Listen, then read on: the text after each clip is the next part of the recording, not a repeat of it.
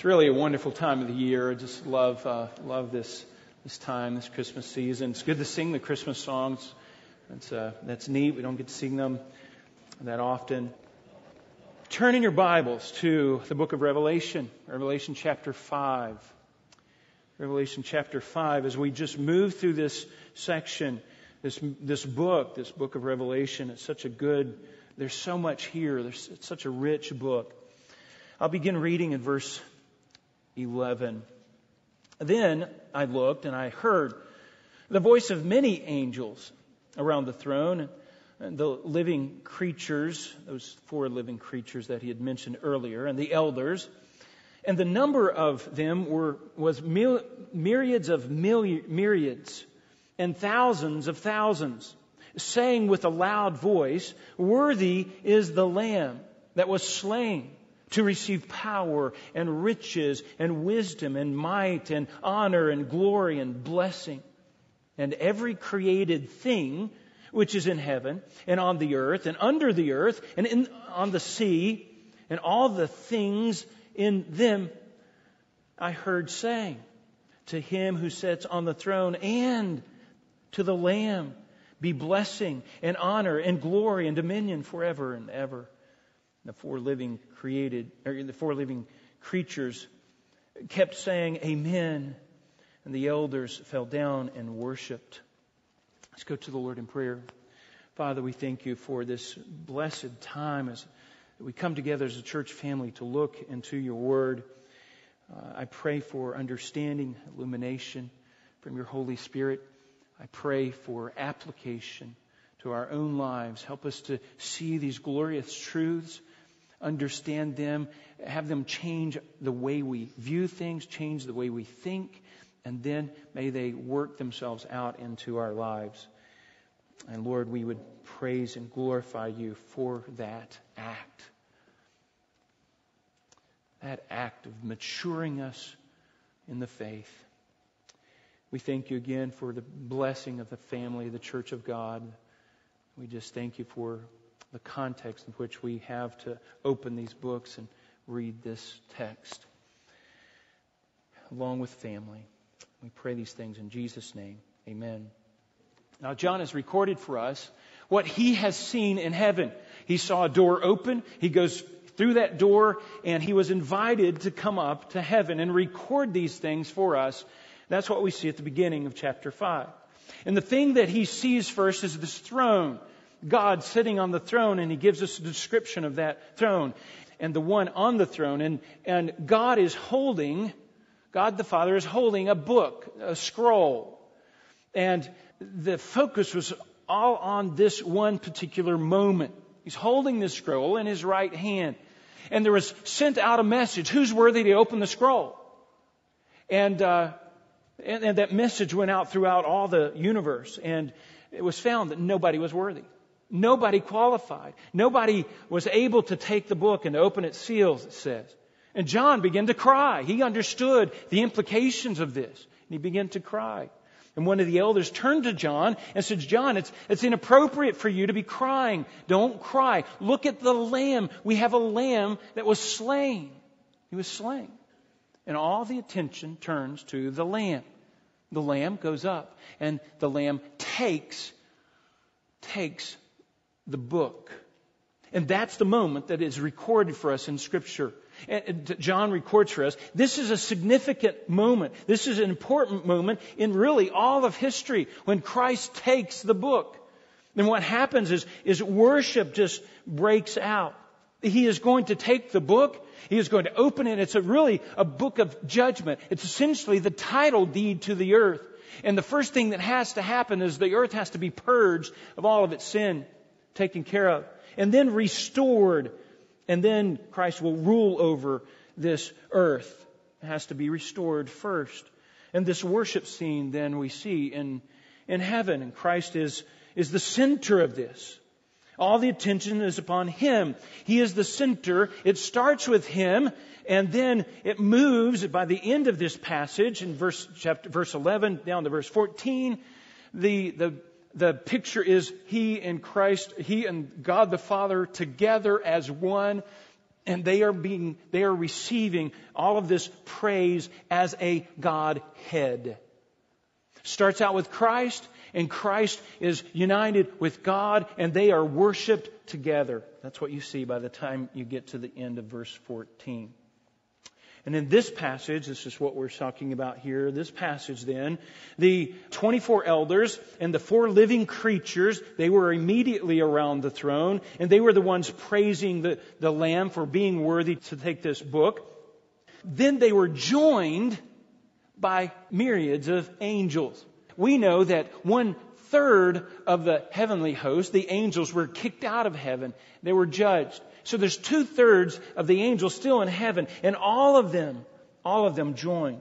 And there's still myriads and myriads of these. It's just an, an uncountable number of angels, innumerable. Verse 13, if you look at verse 13, and every created thing which is in heaven and on earth and, and under the earth and in the sea. All the created things. That's the immaterial things. Those are the inanimate objects of Christ's creation, of God's creation. And, and, you're reminded of Christ. Christ said, you know, if you, if men doesn't praise me, the very rocks themselves will cry out and praise me. And so all of that, they're accompanied by every living, or all the, all the things, all the creatures that God has created, all the things of the earth, and they're just screaming out, they're praising the Lord as well. So this is a, a crescendo, if you will, of praise to God. And Christ is the focus. Starts off with Christ. And then it merges into Christ and God the Father, both together. Now you need to see this. Christ is the hub, and God the Father is the hub of the universe. Everything revolves around them. Turn over to Romans chapter 11. Romans chapter 11 and verse 33. This is so good. Just follow with me just for a minute. Oh, the depth of the riches, both of the wisdom and knowledge of God. How unsearchable are his judgments and unfathomable his ways. And who has known the mind of the Lord? Or who uh, become his counselor, who has first given to him that it might be given back to him. Nobody owes, or God doesn't owe anybody anything. And here's the key, verse 36. For from him and through him and to him all are all things. Are all things. He is the hub. Everything finds its existence from Him. He is the hub of the wheel. As the wheel of the universe turns, He is in the center. Now keep that in mind and turn over to Colossians chapter 1. Colossians chapter 1, and this is the passage read for us earlier. Colossians chapter 1 and verse 15. This is talking about Christ. The first one was talking about God the Father. This is now talking about Christ.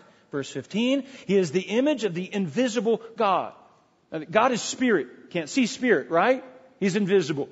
But Christ, He is the image, He is the visible image, the visible representation, if you will, of God. He is the image of the invisible God, the firstborn of all creation. He is not, not that He was the born first, He is the preeminent one of all creation. And um, he is he is visible. We can see him. He put clothes on. He put skin on, if you will. Skin so we can see him. He is no longer invisible, he is visible. To this degree, verse 16, for by him all things were created, both in heaven and on earth, visible and invisible, whether thrones or dominions or rulers or authorities. All things have been created through him and for him. And he is before all things. He is the preeminent before all things. And in him all things hold together. Now we see here that Christ is the hub. He is the center of the wheel. The whole universe revolves around Him. Which is, which is right. The answer is yes. Both of them. Folks, we believe in a triune God. We believe in a Trinity. God the Father, God the Holy Spirit, God the Son. But let us never forget, we serve one God. They are completely united. And that's a picture that we see in Revelation here. Now let's turn our attention to that passage because Christ, it starts out, like I said, worship starts out with Christ and then there's a union. Christ comes to the throne, he takes the book and then there's this cacophony of worship that, that breaks out to both of them. Both of them are being worshiped together as it should be, as it should be. And by the way, this is just before Christ then is going to go forth and he, he's going to pronounce judgment upon the earth and he's going to begin to purge the earth. And here's what we saw a couple of weeks ago. This is part two. Here's what we saw. That Christ must be worshiped in a way that is worthy of who he is. And he is God himself. He must have the reverence and the awe, the respect to be worshiped as who He is, and that is God the Father. And the thing is, sometimes we don't worship Him in that way. And we begin to evaluate our worship here at Daniel's Bible Church, and even our own worship in our own heart. And um, we want our worship to reflect that of, of heaven. We want it to be pure worship. Now we saw a couple of weeks ago that the direction of heavenly worship is toward God. Sometimes we get in the way. We are distracted. We get in the way of heavenly worship. Number two, we also saw that, that worship is ignited by truth.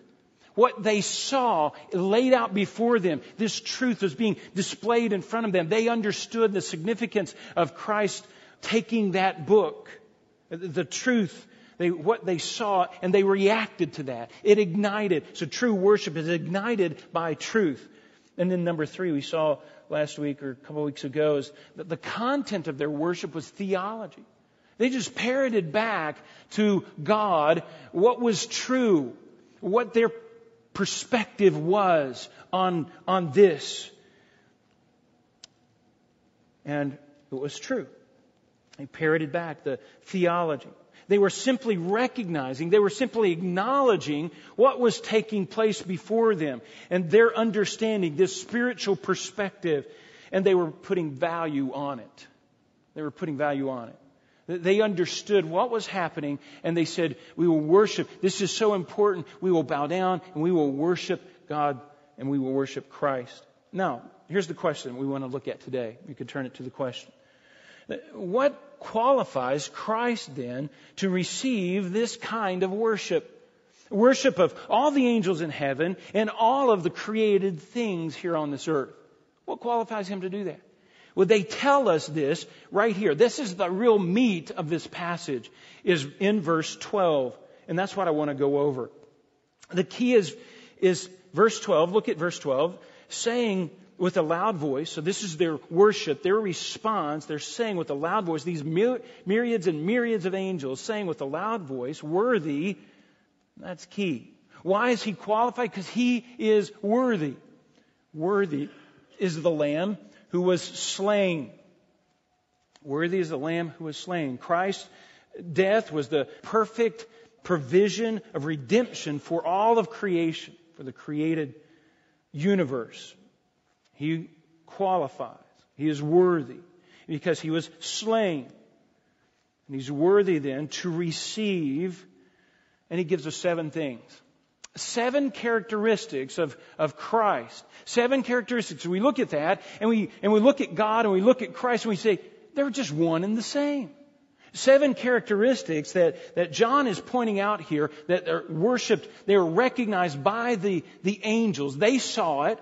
And they're ascribing this worthiness to Christ. They're, they're pointing out that he is, he is worthy. And there's seven things in here. And I, I want to spend our time just going over these seven things. Number one. Number one. He is worthy to receive power. Worthy to receive power. Now, when Jesus was on earth, just before he goes up to earth, it, uh, he says, Now all authority has been given to me. All authority has been given to me, and He has power. It has been given to me, and He, he entrusts that power. He says, Now go in my name, make uh, disciples, baptize. Jesus is omnipotent.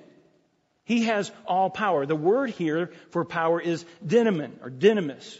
It's the word that we would get our word dynamite from. And now they didn't have dynamite. They wouldn't have seen that kind of power. Their, the power that they would have understood would have been from nature. From nature. And they would have understood that. Christ's creative power in uh, Colossians chapter 1, the passage that was read for us that we looked at earlier. Uh, he created all things. He has power to, to just ignite this universe into being with his very words. With his words. And he has the ability then to bring order to this universe as well. And when Jesus was on earth, we saw that he had power over nature. He had power over the demons. He had power over diseases. He had power, what? Over death. And we saw that power. We saw that. That's amazing. Now, I don't want you to be confused here. It says, worthy as a lamb to receive power. Now, this is not that they're ascribing power to him as though eh, he needed some, and, and so we're going to all get together and we're going to ascribe, yes, we, we believe that he gets to receive all the power. We're not assigning power to him. We understand, they understood that his power was intrinsically within him. He has that power. In fact, we could understand it to be to possess it. He has it. It's His intrinsically. That's just who He is. That's what He is. So it's not yielding our power to Him, yielding our authority to Him. We're just recognizing, or they're just recognizing the power that is already His. Intrinsic. Intrinsic to who He is. And the picture, the best picture that we can see in uh, Scripture is when Christ raised from the dead. When Christ was dead, a dead physical body, no life at all, and all of a sudden you have life. That's power. That's power. That's raw power. Life to death. Do we believe that Jesus is powerful?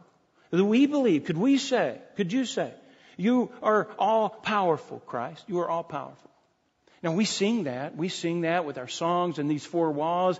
And we, we praise the Lord for His all powerfulness. And then we, we go out and we make this big display here. And then we go out and live as though He was not powerful. We, he, we live as though we serve an, an impotent God who's kind of maybe shortchanging us. And listen, the Bible says He is powerful. Let me ask you, what are you praying for? Are you praying as though God were infinitely powerful? He could do whatever. That He could take, He could take someone that you're praying for, this unbeliever that you're praying for, this dead, cold, spiritually dead heart, and ignite life. God, Christ Jesus, has that ability. Has that ability. Say is all power. He's worthy to receive power. Number two, worthy to receive riches. Riches. And by the way, each one of these would have their own article, and the word and is appropriately scattered throughout each one of this. This power and riches and wisdom and might, it's, it's all just like that, because they're all equal. They're all equal. And he has riches. Now, now this is wonderful for us. We serve a Christ who is infinitely rich. I love this story. You've got to turn over to Matthew chapter 17. Matthew chapter 17 and verse 24. Jesus and Peter are together. And they come into Capernaum, and these men were collecting the, um, the temple tax, essentially is what it is, the temple tax. Once a year, every man of the, uh, all the Jews, every man had to, if you're over 18, you had to pay a temple tax, which was one day's wages. And, uh, and these men come up to Peter and says, Hey, do your, does your teacher, does he pay taxes? And Peter says, Well, yes, yes, he does. And, um, and Jesus wants to point something out to, to Peter. He's trying to make a, a lesson.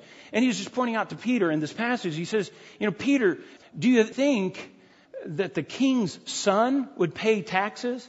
Well, no, no, it'd be from the people, right? It wouldn't be from the son. And he's pointing out he's the son of God. He shouldn't have to pay these taxes.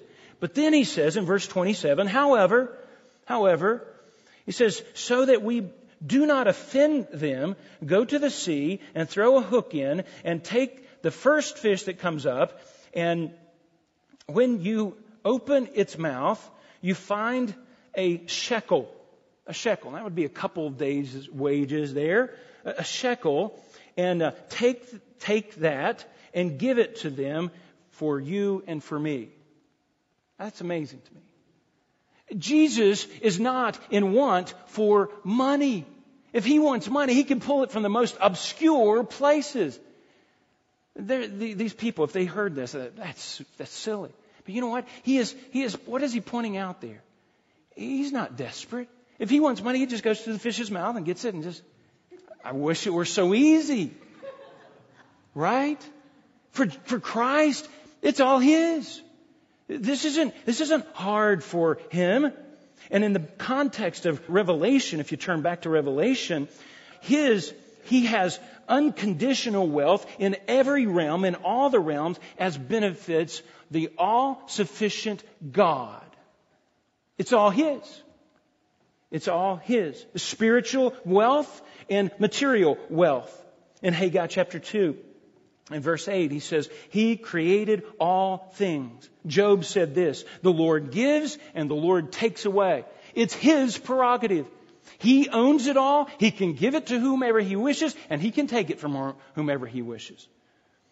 By the time you get to the New Testament, Paul says, he, we brought nothing into the world and we can certainly carry nothing out.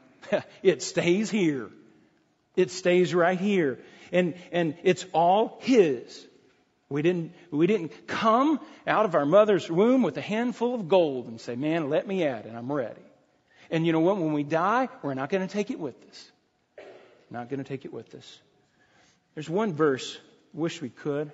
And then when you get up to heaven, then they say, well, why would you bring pavement? Streets of gold. Yeah, all right. Turn over. 1 Timothy chapter 6. Now you need to see this verse.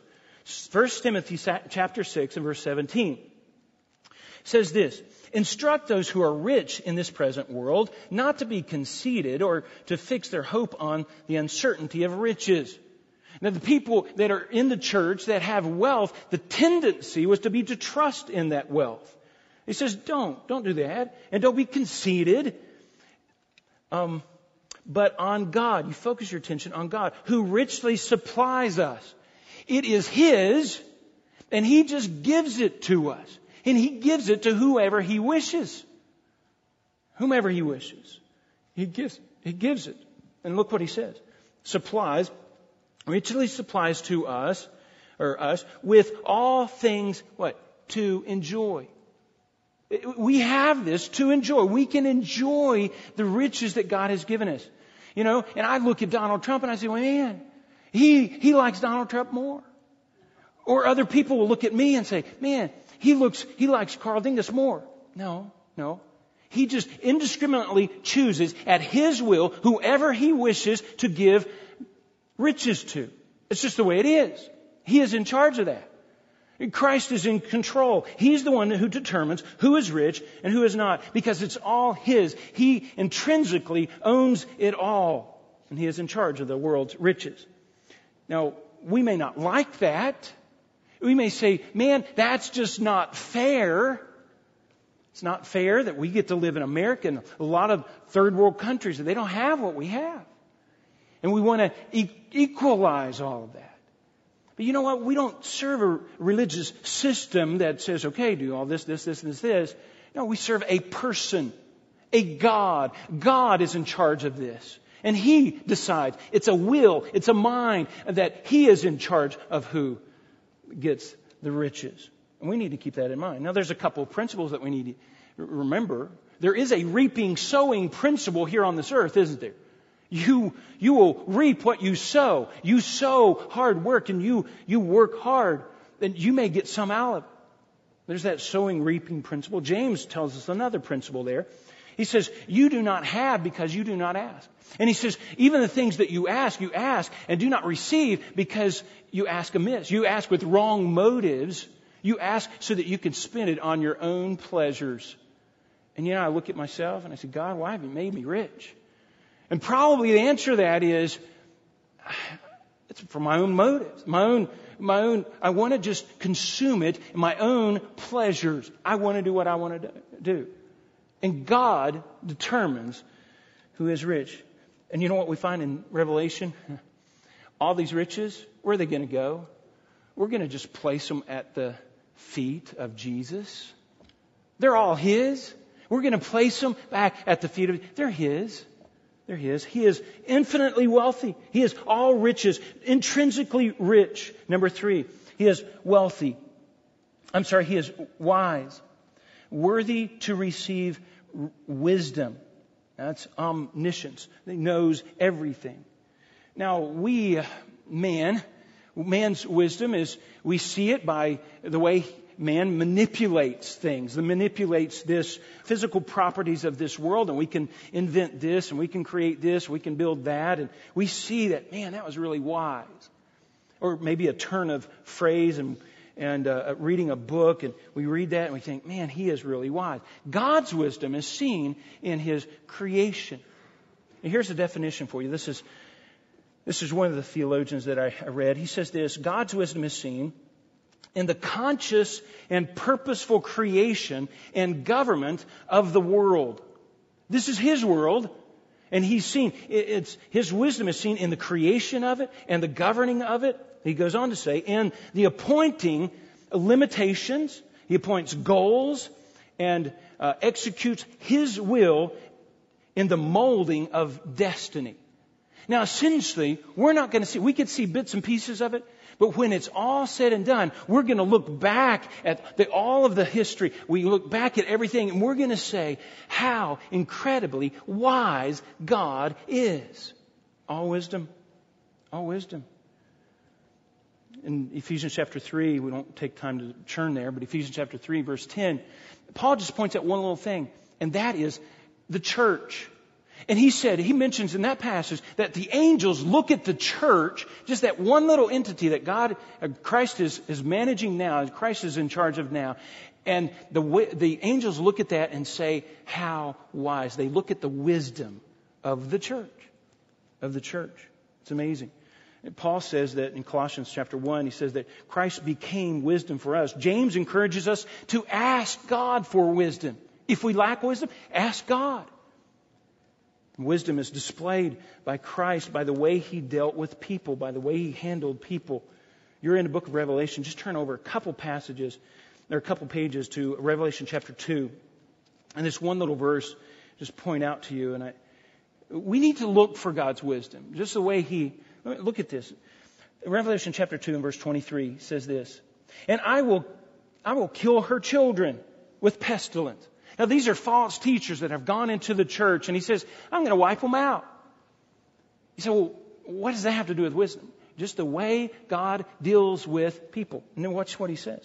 And all the churches, all the other churches then, will, will know that I am he who searches the minds and hearts I know your heart. I know what you believe in your heart. I know. I know what's in your heart. He judges based upon that. And we look and we see the wisdom of that. There's nothing that's hidden before Him. Our hearts are, are like bugs under a microscope. We, we can see it all. He can see it all. He sees everything. He sees the heart. There's no pretense with God. We cannot pretend to be spiritual. He sees it. There's no hiding. It's all exposed to Him. And He is infinitely wise. He knows exactly what that heart needs. Now here's the kicker. Here's the thing. Is we have this wisdom. God has made this wisdom available in His Word. We can ask for it as well. He's made this wisdom available in His Word, but we never tap into that wisdom. It's here. God's wisdom is written down for us, but we don't tap into it. The way God thinks, the way God understands, the way God has orchestrated this universe is all, it's all right here. Everything that we need to know is right here, but we don't tap into it. Now, who, who is foolish? We are. Christ has all wisdom. He, he is wise. He is worthy because He is all wise is all wise. And number four, worthy to receive might. This is a little bit different than power. Power is kind of explosive power. This is, this is might. This is capacity of sustaining power, if you, you want to, might want to say it that way. Sustaining power. This is kind of energy. He has the, the capacity to energize this whole universe. This whole universe. It's a, it's a strength uh, that he possesses, whether it's being activated right now or not. That was, that's the technical term. It's kind of like a Clydesdale. You, you ever see those in our, it's around Christmas time and they pull Clydesdales out. Those are massive animals, aren't they? they their muscles are so strong and they would see how, how much they could pull, right? You see those Clydesdales, they dig in and they're pulling thousands and thousands of pounds. They have so much muscle. And you can look at their muscle and you say, man, they are strong. They are mighty. They have huge capacity there. And that's, that's Christ. The psalmist says, the Lord is strong and he is mighty. In Matthew, we see that Christ is able to bind Satan. In Revelation, we see that he does bind Satan. Now we understand that. We understand energy. We understand this kind of strength. We live in an area that digs coal. And we go into the ground and we dig this coal and we pull out a lump of coal and it's just a black rock. And you think, well, this is it? Yeah, this is all the fuss is right here, black rock. But we understand you take that coal, you sell that coal to an energy plant, and what does that energy plant do? Provides energy, provides electricity and sustains cities with this coal. That's Christ. He can, he has endless, endless source of energy. And then we go out and say, I can't. We feel sorry for ourselves. Life is hard. I can't, I can't, I can't. And Paul says, I can do all things through Christ who strengthens me. Do we serve a God with all might? Do we, do we serve a mighty God? Or is he a weak God? Or what are we telling ourselves? Are we speaking the truth to ourselves? When we say, I can't, I can't, I can't, is that the truth? We serve a God who can. Now, we, we've got to be smart. We can't be stupid about this thing. But you know what? God is unlimited in His, in His strength. His power is infinite. And it's in, intrinsic to who Christ is. Having all might, all might. Number five, worthy to receive honor. Timon is the word. Honor. This is, this is recognition. This is um, to be put on a position, in a position of recognition and honor. Uh, in, in a rightful place of position of honor. We know that when Christ ascended, remember in Ephesians, Paul tells us, he reminds us now, when Christ came, went up to heaven, he was seated at the right hand of, he was exalted, right? In Ephesians or Philippians chapter 2, we see that, um, that Christ was given the name that is above every name and that he is going to be exalted. It's inherently, intrinsically his. All honor. All honor. He is crowned with all honor. He is clothed clothed with honor, Scripture says. This is just logical. I mean, think about it. You have a God who, who has all power, and He has all wisdom. All power is His. If we have any power, it's borrowed from Him. He has all wisdom. If we have any wisdom, it's borrowed from Him. So if we do anything, who gets the glory? Who gets the honor for it? He does. He does. And sometimes we seem to want to take the credit. We want to take the credit. Paul points out, what do you have that you didn't first receive? Any gifts? Any talents, abilities that you have? Those are from, those are from God. This is a real test of humility. Who gets the credit for your life? Now, can you imagine? Just imagine with me. Back in the Garden of Eden, you have, you have Adam there. Adam finds this seed, he gets this seed, he plants this seed, and all of a sudden, a, a, a tree grows. And then off that tree, apples. And, and he, he even finds more seeds within the apples. He, and he says, Hey, God, come here. Look what I did. And I put this in the ground. And look, I did that. And God What's God going to say? Look, that seed could have accidentally fallen on the ground and done the same thing. What did you do, Adam? You know, that's our life. We don't do anything. If we have anything, if we have done anything, it is because God has given it to us. He has given us the ability. So who gets the glory? Who gets the honor for that? He does. All honor goes to Him. All honor goes to Him. He deserves it all.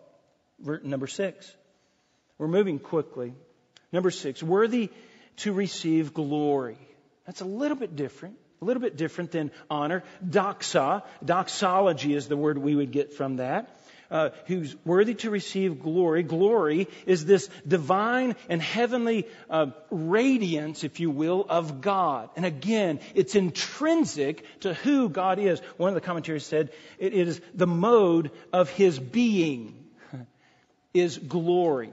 The only thing that hides God from us is just light, this glorious light. If there's any kind of visibility to God at all, which there isn't, He is Spirit, there's, there's a light that emanates. There's, that's, that's what we see in, that's what we see in Scripture. And when we look at the, the Mount of Transfiguration, when Christ went up uh, with his disciples on the Mount, he, he, almost like pulls back his skin, and all they see is this transcendent glory, his glory, his glory. And that's who God, this, this lofty, majestic God, that's essentially what this glory is.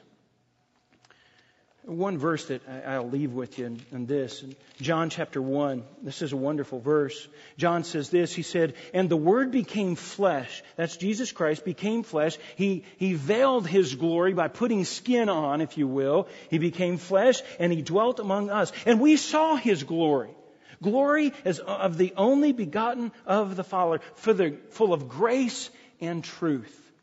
Full of grace and truth. Jesus Christ exuded that, that glory. And it was seen in physical, what John is talking about here, this divine glory is seen in his character and in his actions. They could just see, you watch his life, look at his character, and he is just godlike. He's godlike. He's like in his action, he's just God. He's there. He's it's just God. It's amazing. And Hebrews chapter 1 tells us why. He says, um, verse 3, and he is the radiance of his glory. Christ is the radiance of God's glory and the exact representation of his nature. That's Christ. That's Christ. Now, when you see something beautiful, what do you do? You're kind of drawn to it, aren't you? When you see glory, when you see beauty, you're drawn to it. You're attracted to it. You're amazed at it. And you, you, you want to gaze at it. You want to look at it. And Christ is the most amazing, glorious thing. He is glorious. And we're attracted to it. We're attracted to it. And we should be. But I wonder sometimes if we don't say, oh, I've seen that before. I don't need to look at that again. I'm kind of bored at that. Now, where's the problem? Is the problem in the glory? No, the problem's with us. And, and we begin to think, no, I've got this whole thing figured out and, and I don't need it anymore. There's no attraction to us. There's no pull are you pulled? Do you, do you long to see the beauty of Christ? See His power? See His wisdom at work? And, and, and be drawn into His Word? That's the way we are to be. It should appeal to us to the point that we want to develop those same characteristics, those same attributes in our own life. Let's move on quickly. He's worthy of all glory, and he's worthy to receive blessing. And this is just the word is praise. It's praiseworthiness. It's again intrinsic to Christ Jesus that he would receive praises, praiseworthiness, like I said. The, the Bible is filled with this. One that I will point out is let everything that gives breath, everything that has breath, praise the Lord. We are to praise the Lord. This is one of his most God-like characters. No one is praiseworthy intrinsically. We praise one another for what we get from each other. But you know what? God is intrinsically, Christ is intrinsically worthy of all praise, whether He gives us anything or not, whether we receive anything of not or not. It is not as though Christ says, I'm going to bless your life so that you will praise me. Oh, I need my ego uh, uh, stroked. And so I'm going to bless you so that you'll praise me. Mm-mm. No, he is worthy of praise and all glory and all honor and all blessing, whether he does anything or not. It is intrinsic to who he is. That's profound, folks. This is a praise that comes from our heart, an appreciation. We're just in awe and we praise him. And here's what I was just thinking about. You know, this, this week, do you count your blessings throughout the week? Do you count your blessings? And by the time you get into the church service, you're just so full up. You're just ready to explode in praise to God. Well, we've seen seven characteristics of Christ. And these characteristics of Christ are really pictures of God Himself. This is who, this is what it is to be God. To have all of these same characteristics, all of these same character. When I, we have a, a, a baseball uh, bag at our house, and we haven't used it in a long time. And but uh, every once in a while we'll pull it out, and I will put on that old baseball mitt that I have. And you know what? That thing still fits my hand perfectly. I used it years ago, but it fits my hand perfectly. It's my glove. It just molds to my hand. Jesus Christ just almost, he just slides right into that perfect position, right into that perfect place of God being on the throne. And, he, and they, they line up perfectly.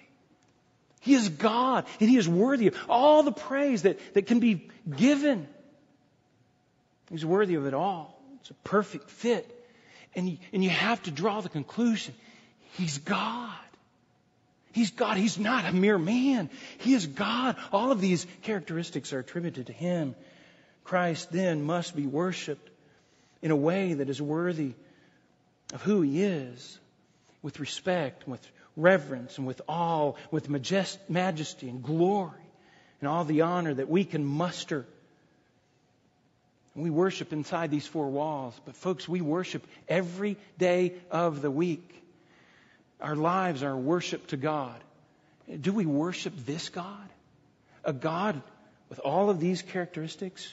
Would God smell the worship of our week and say, man, that is a, a fragrant aroma to my nostrils? Or would he say, that is nausea to my stomach? Do we serve, do we praise the God of the Bible, the Christ of Scripture? Let's go to the Lord in prayer. Father, I just thank you for this passage and Lord for just exposing us to truth. Lord, we live in a reality that wants to mask this truth. It doesn't want to acknowledge this truth, but, but here it is in all its raw glory and raw form, and we, we, we just take this truth in. Lord, may it saturate our minds, and, and may we May we worship Christ as the way He deserves to be worshiped, with a life that is, that is glorious to Him, with all majesty, with all glory and honor and blessing. Lord, He deserves it. we thank you for being a one God. Three persons, we understand that, but one God. Lord,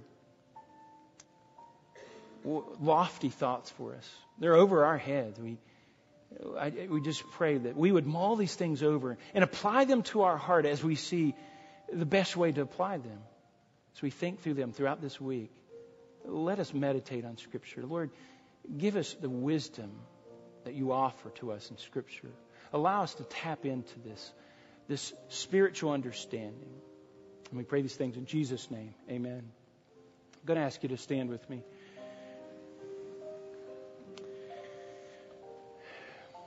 If we can help you in any way, we'd love to be able to do that. I'm, you could see me here today or even throughout the week or any of our elders. I'm sure they would love to be able to help you as well. You know, it's, it's all about Christ. It's all about pointing to, to Christ, pointing to God. May we live a life that is worthy of His praise. Uh, Tim, coming.